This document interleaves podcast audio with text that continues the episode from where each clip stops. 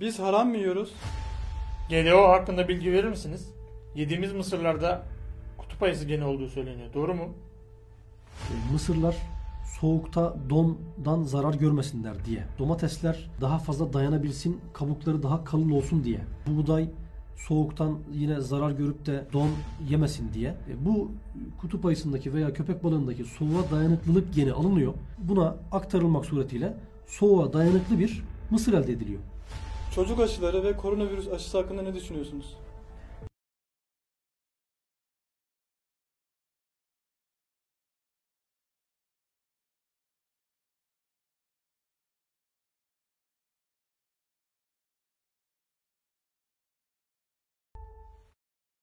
Cevabın vermeye hoş geldiniz. Hoş bulduk. Her bir soruya 120 saniyeniz var. Hazır mısınız? Hazırım. Bir gıdanın helal veya haram olması niçin bu kadar önemli? Şimdi bizleri yaratan Rabbimiz sonuçta bizim kurallarımızı, kanunlarımızı ve yapmamız gereken uygulamalarımızı tanımlandıran zattır. Dolayısıyla helal e, ve orijinal ifadesiyle tayyiben, halalen tayyiben diye geçiyor. Helal ve tayyip gıda yaratıcımızın bizden istediği bir e, usuldür. Buna uymak vazifedir. Bu bir hobi değildir. Boş zamanlarda helal gıda yiyorum. Diğer zamanlar takılıyorum falan denilecek bir mesele değil.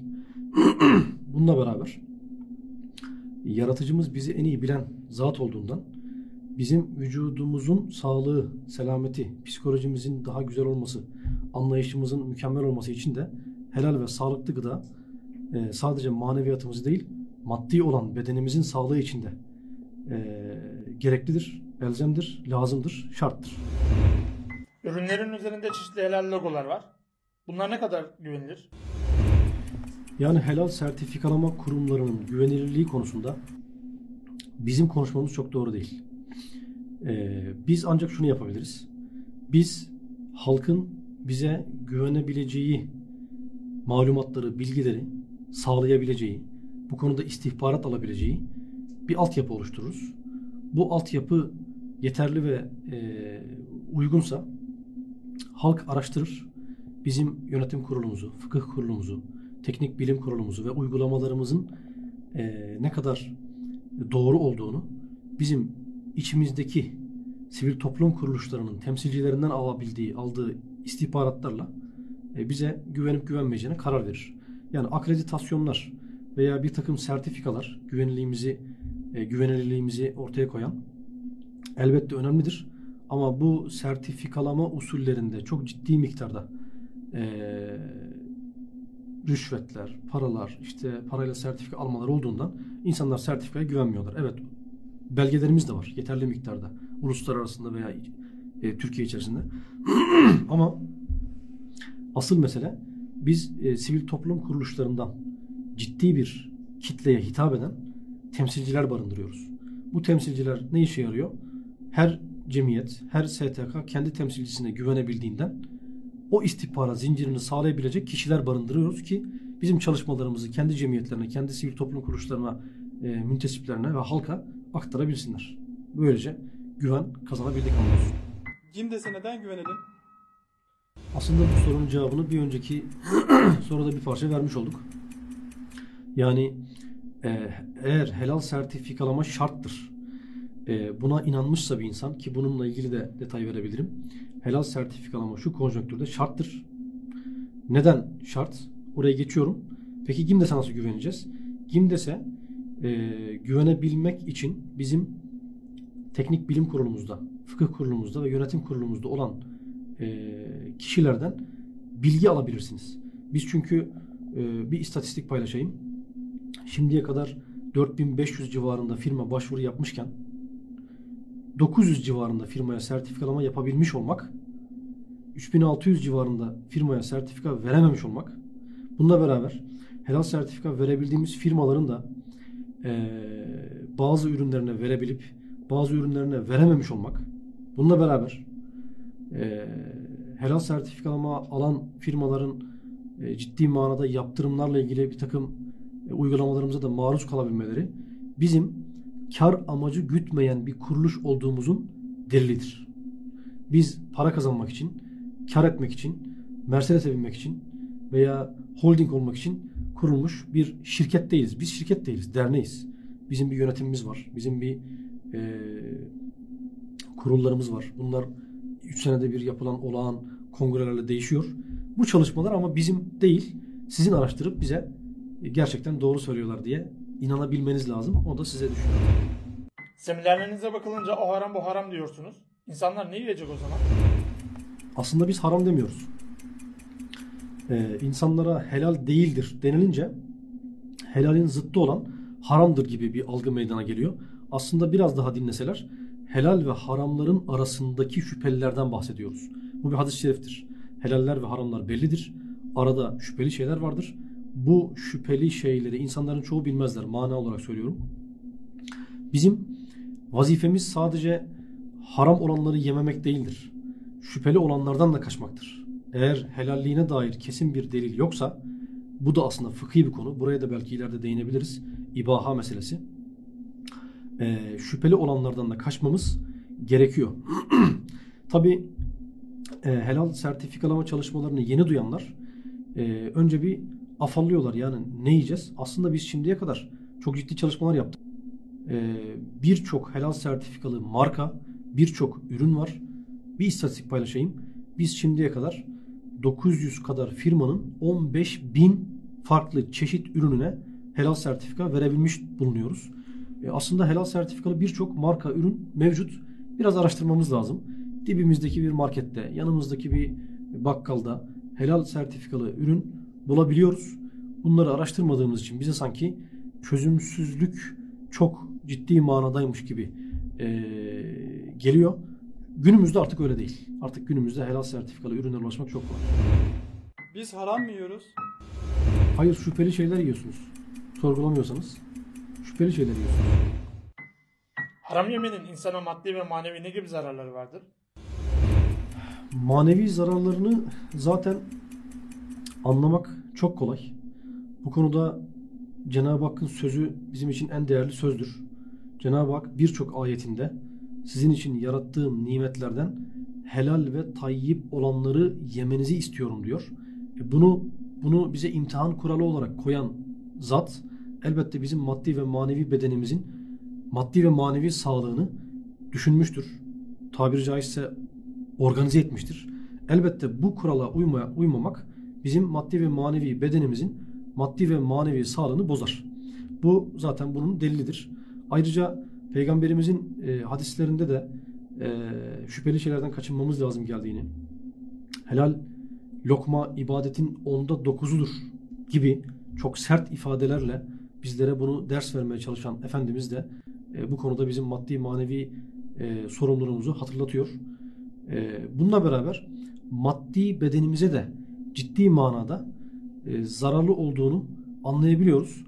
E, yani çok kısa olarak söyleyecek olursam İmam-ı Azam'ın babası Sabit Hazretleri bekarken kısa kesiyorum. Bekarken şüpheli bir gıda yiyor ve daha sonra İmam-ı Azam diyor ki benim babam bekarken o tabiri caizse o elma suyunu yutmasaydı ben üç günde hafız değil de bir günde hafız olabilecektim gibi bir e, yaşanmış bir kıssa var.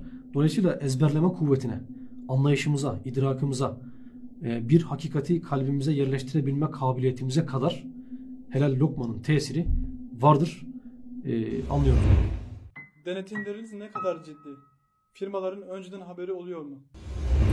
Şimdi bir firma yeni başvuru yapmışsa ilk defa gidiyorsak bu elbette haberli oluyor. Ama biz buna ilk denetim diye adlandırsak da aslında bu bir denetim değildir. Ziyarettir. Veya firmanın sertifika süresi bitti. Tekrar almak istedi. Biz tekrar gideceğiz. Bu da yine haberli olabiliyor. Fakat eğer bir firma sertifika almış ise, bunu başarabilmiş ise bu sertifika süresi boyunca yaptığımız tüm denetimler habersizdir. Gerçekten habersizdir. Başka firmaların veya kalite belgelendirme sistemlerinin dediği gibi önümüzdeki ay habersiz denetiminiz var haberiniz olsun. Yarın size geleceğiz bilginiz olsun gibi şeyler söylemeyiz. Selamünaleyküm biz geldik. Bizi bekletmeye çalıştıklarında çalışmamaları gerektiğini, çay içelim, çorba içelim vesaire bunlara girmemeleri lazım geldiğini baştan söylüyoruz zaten. O yüzden habersiz denetim e, sadece mesai saati içerisinde de değil, gece, gündüz, gece çalışan firmalara gece de girebiliyoruz. Daha da iyi oluyor. Yakalayabiliyoruz yani kimse yokken beyaz yaka. E, dolayısıyla habersiz denetim yapılıyor. Ama sadece habersiz denetim de değil. Biz zaman zaman numune alıp analiz yapıyoruz. Kesimhanelerde hiçbir dünyadaki helal sertifikalama sisteminin kuruluşlarının yapmadığı kamera sistemi kurduruyoruz. Kamera sistemi boğazlamanın yapıldığı yeri görecek şekilde ve bize şifresini verecek şekilde biz istediğimiz zaman sistemden girip elle kesim yapılıp yapılmadığını denetleyebilmemiz lazım diyoruz. Ee, ve bazı dokümanların işte fatura irsaliye gibi bazı dokümanların e, takibini yapmak suretiyle de e, sistemin takibini helalin güvence altına alınabildiğinin takibini yapmaya çalışıyoruz. Her yerli ürün helal midir? Değildir. Çünkü yerli ürünün helal gibi algılanmasının sebebi Türkiye'nin e, daha çok Müslümanların e, yaşadığı bir ülke olmasından dolayıdır. Doğrudur. Türkiye Müslümanların yaşadığı bir ülkedir. Fakat devlet kanunları İslami kanunlar değildir. Devletin İslami kanunlarla mücehhez olması başka bir şeydir. Yaşayanlarının Müslüman olması bambaşka bir şeydir. Eğer kanunlar İslami literatürü içermiyorsa kanunlardan kastım ne? Anayasa ve anayasaya bağlı olan tüm tebliğ kodeks ve tüzükler. Bu ne demek? Ülkeye giren gıdaları denetleyen Türk Gıda Kodeksi de buna dahil. Sağlık ürünlerini denetleyen Sağlık Kodeksi de, ilaç Kodeksi de buna dahil demek. Eğer bu denetleme mekanizmasında İslami literatür, helal, haram, necis, mekruh, mübah gibi bunlar yoksa, tanımlandırılmamışsa devletin eee İslam'a göre bir denetleme yapması mümkün değildir. Dolayısıyla bizim yasal sınırlandırmalarımız dolayısıyla İslam'a göre bir denetim mekanizması işleyemediğinden yerli üretimde kullanılacak tüm katkılar İslam'a uygundur diyemiyoruz. Çünkü biz katkı maddelerini ithal eden bir ülkeyiz. Bizde katkı maddelerini üreten bir teknoloji maalesef şu anki konjonktürde %99 bulunmuyor.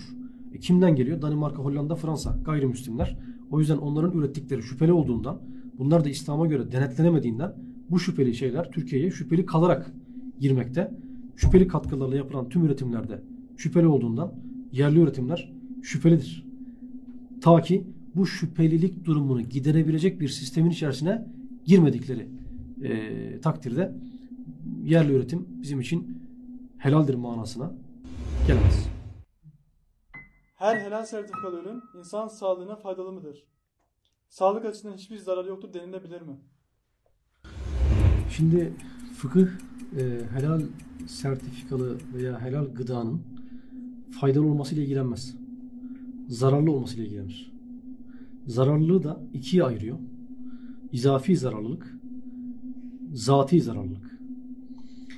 Şu demek bunlar. Eğer bir e, tüketilecek bir şey azı da çoğu da zararlıysa yani az alındığında da vücut bunu tolere etmeye çalışıyorsa böbrek yoruluyorsa, karaciğer bir şeyler yapıyorsa e, buna zati zararlılık deniyor. Tabii bunun ortaya bilimsel olarak konulması lazım. Ama bir şey zamansız tüketildiğinde, fazla tüketildiğinde, yanlış tüketildiğinde zararlı hale geliyorsa buna izafi zararlılık deniyor.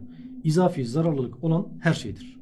Çay da izafi zararlıdır, su da, tatlı da. Siz meyveyi yemekten hemen sonra yerseniz zarar görürsünüz. Halbuki meyve şifalıdır. E, tatlıyı çok yerseniz şif, e, zarar görürsünüz. Balı fazla yerseniz zarar gör suyu dahi çok içerseniz otoliz denilen su zehirlenmesinden ölebilirsiniz. O yüzden fıkıh izafi zararlılığa karışmaz. Eğer bir şey zatında zararlıysa, az miktarda tüketildiğinde zararlıysa buna bunun tüketilmemesi lazım der. Zaruret varsa hariçtir. O yüzden helal sertifikalama usulünde biz zararlılıkla ilgileniriz. Eğer bir şey zararlı değilse, zararlarına dair bir delil yoksa buna helal sertifika verilebilir. Zararlarına dair bir delil bulunabilirse o zaman sistemden çıkartırız. Ee, şu da bir gerçek. Helal olan gıdanın çok tüketilmesi de helal değildir. Yani helali bulunca da çok tüketmek e, doğru değil. O yüzden helal sertifikalı, helal olan gıdanın dengeli, yeterli, zamanlı vesaire tüketilmesi lazımdır. Faydalısından ziyade zararlarını konuşmak fıkhen daha doğru bir usuldür. Helal sığır jelatini hususunda Türkiye ne aşamada? Yani şöyle son 7-8 yıldan önce 10 yıl diyelim biz buna e, helal e, helal sertifikalı tabi sertifikadan kastım bütün sertifikaları kastediyorum. Güvenli güvensiz. Türkiye'de bir üretim yoktu. Ve bizim ihtiyacımız olan yaklaşık yıllık 10 bin ton kadar jelatini biz ithal ediyorduk. Ee, 10 yıl içerisinde birkaç tane firma yerli olarak Türkiye'de kuruldu, üretime başladı. Fakat buradaki biz de bazılarıyla temas halinde e, olduk, olmaya da devam ediyoruz. Fakat sertifikalama yapamadık. Çünkü bir yerli e, ve ithal e, derilerden üretiliyor jelatin. Kemikten üretilmiyor. Bizim de öyle bir usul yok şu an Türkiye'de. E, ve ithal deriler de var.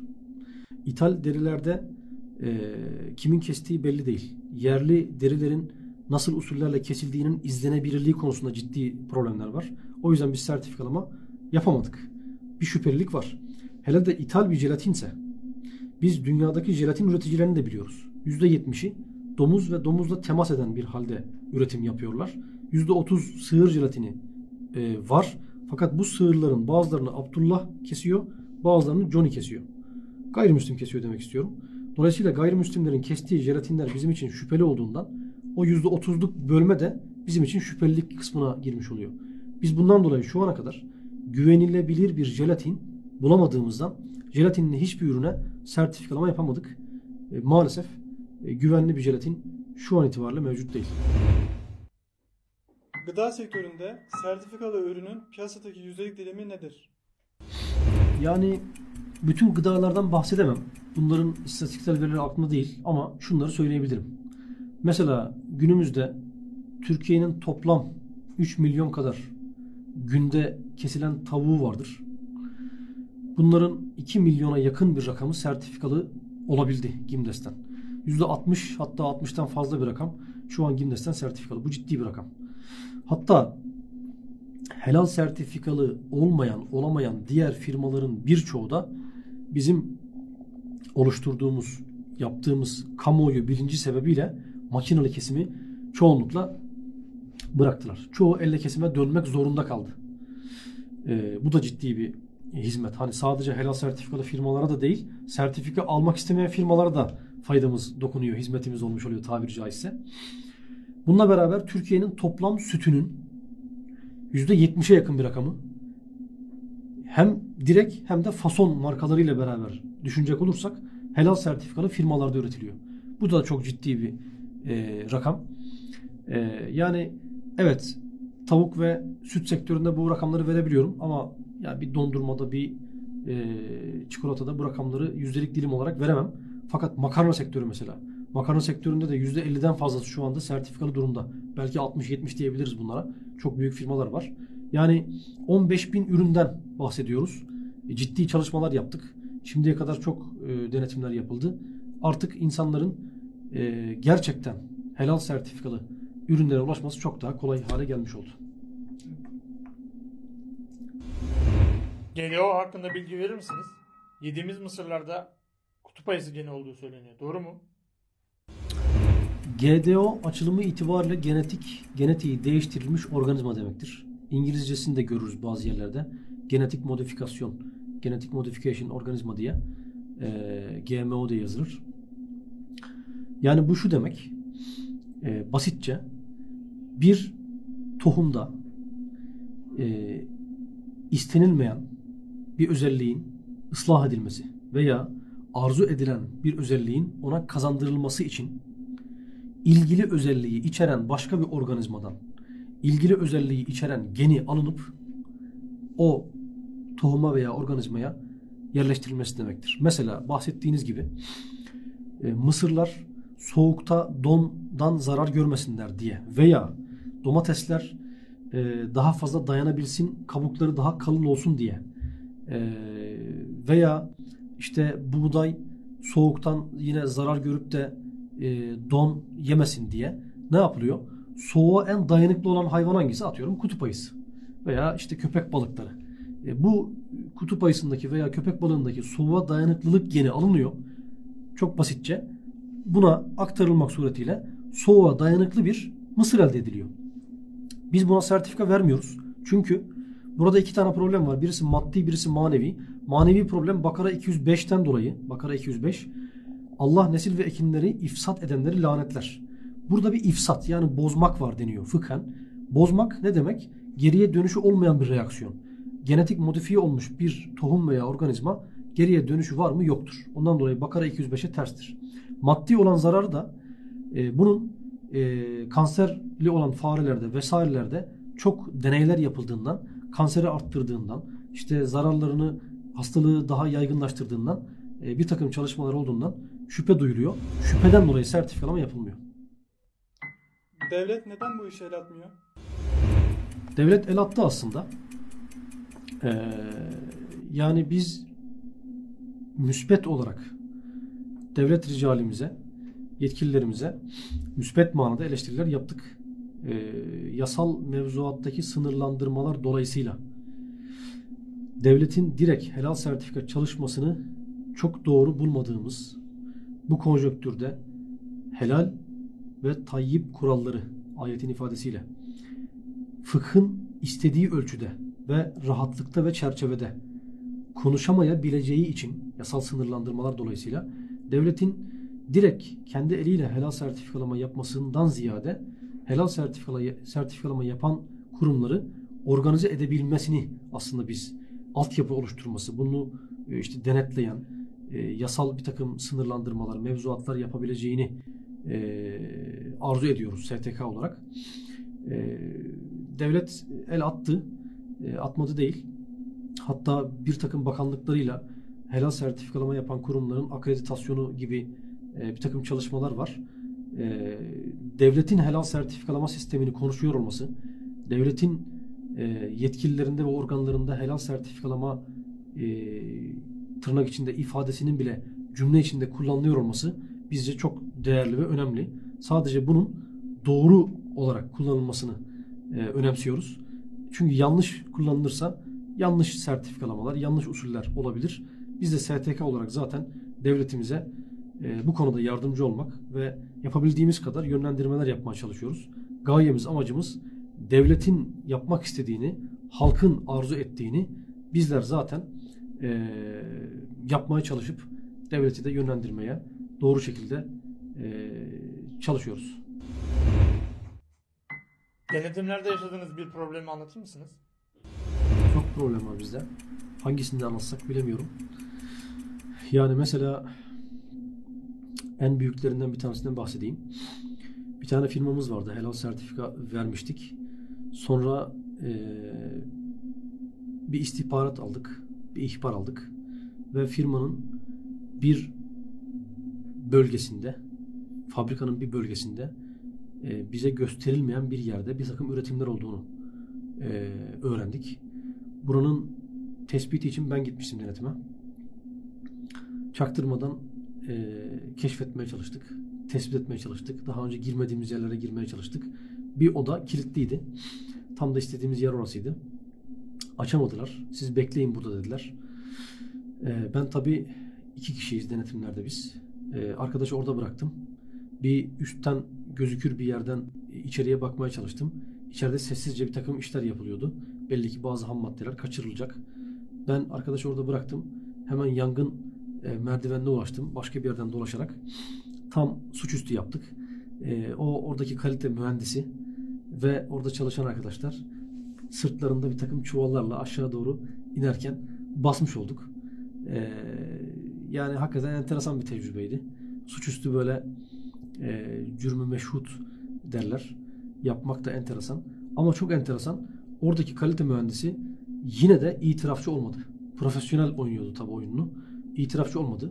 Hayrettin Bey gördüklerinizi siz nasıl değerlendirirseniz değerlendirin. Bizim size söyleyeceklerimiz bunlar vesaire diyerek meseleyi bitirmişti ve sertifikasını iptal ettik. Bir seminerimizde Türkiye'de gıda üreticilerinin münafık olduğunu söylediniz. Bu ne anlama geliyor? Yani aslında üreticilerin münafık olduğunu söylemedim. Ee, o orası herhalde yanlış anlaşılmış. Şöyle ki ben ürünlerin Türkiye'deki neredeyse tüm ürünlerin münafık olduğunu söyledim. Şunun için öyle bir teşbih yaptım. Yani gerçekten biz denetimlerde de görüyoruz. Firma şimdi bize başvuru yapıyor. E sonra başvuru yaptığı için evraklarını inceliyoruz. Sonra gidiyoruz bir de yerinde görüyoruz. E bakıyoruz ki bize söylediği şeylerle gerçekten kullandığı şeyler arasında farklılıklar var. Ve hatta bununla ilgili yasal boşluklar da var. Örnek vereyim. Y- %0.3'ün altında alkol içeriyorsa alkolsüz ibaresi yazabilirsiniz diyor. Yani veya yardımcı madde, ham madde, katkı maddesi ve yardımcı madde var. Yardımcı maddeler genelde yüzde 0.1'in yani binde birin altında veya binde üçün altındaki miktarlarda kullanılan şeyler. Bunları belirtmeyebiliyorsunuz. O yüzden gerçekten içi başka, gerçekten içindekilerde yazan başka olabildiğinden içi başka, dışı başka diyorum. Münafıklar da böyle değil mi? O yüzden böyle bir teşbih yaptım.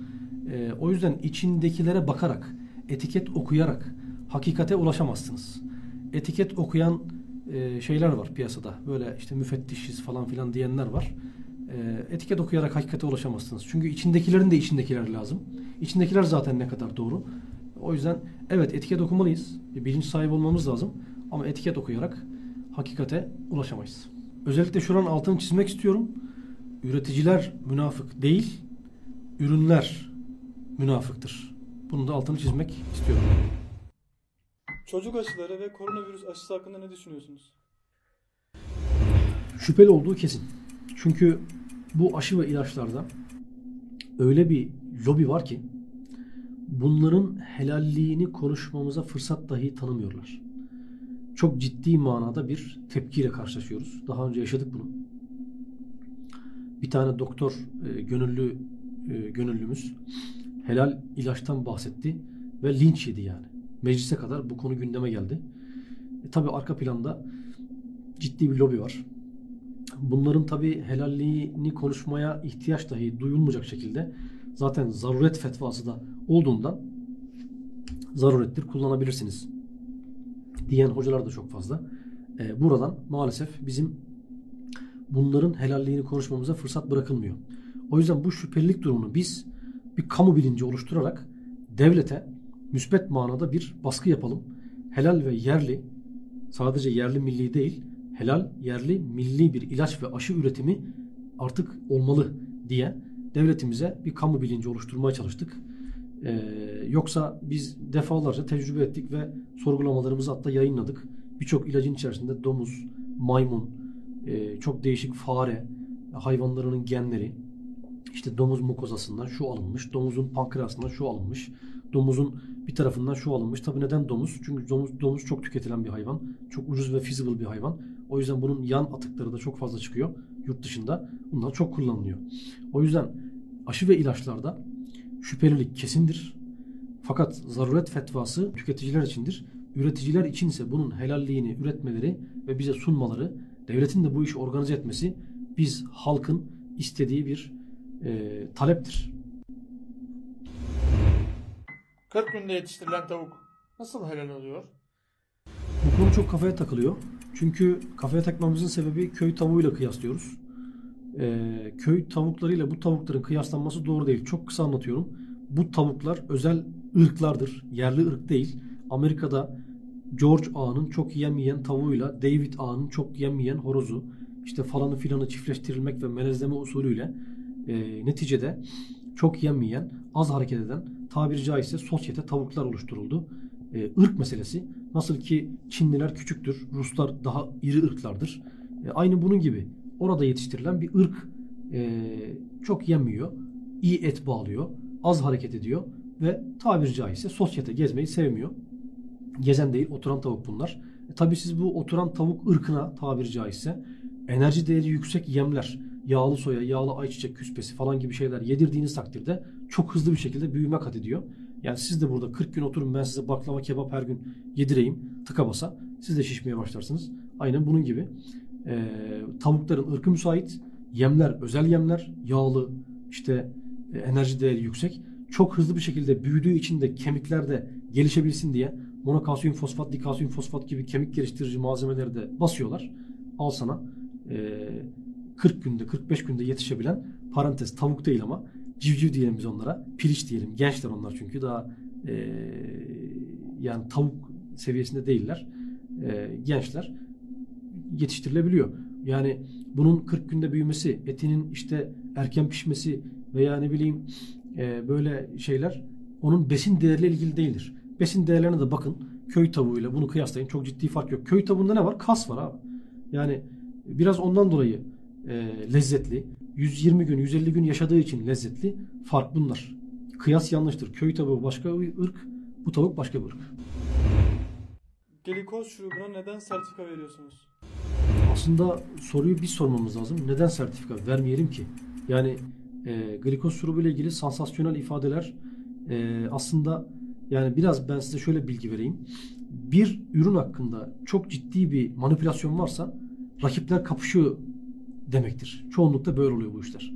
Rakip dev firmalar kapışıyorlar. 3-5 tane profesör de tutuyorlar. İşte e, televizyonlarda bunları konuşturuyorlar. Çok zor değil yani. Biraz para verseniz e, eğer bir idealist bir adam değilse konuşamayacağı şeyler yoktur.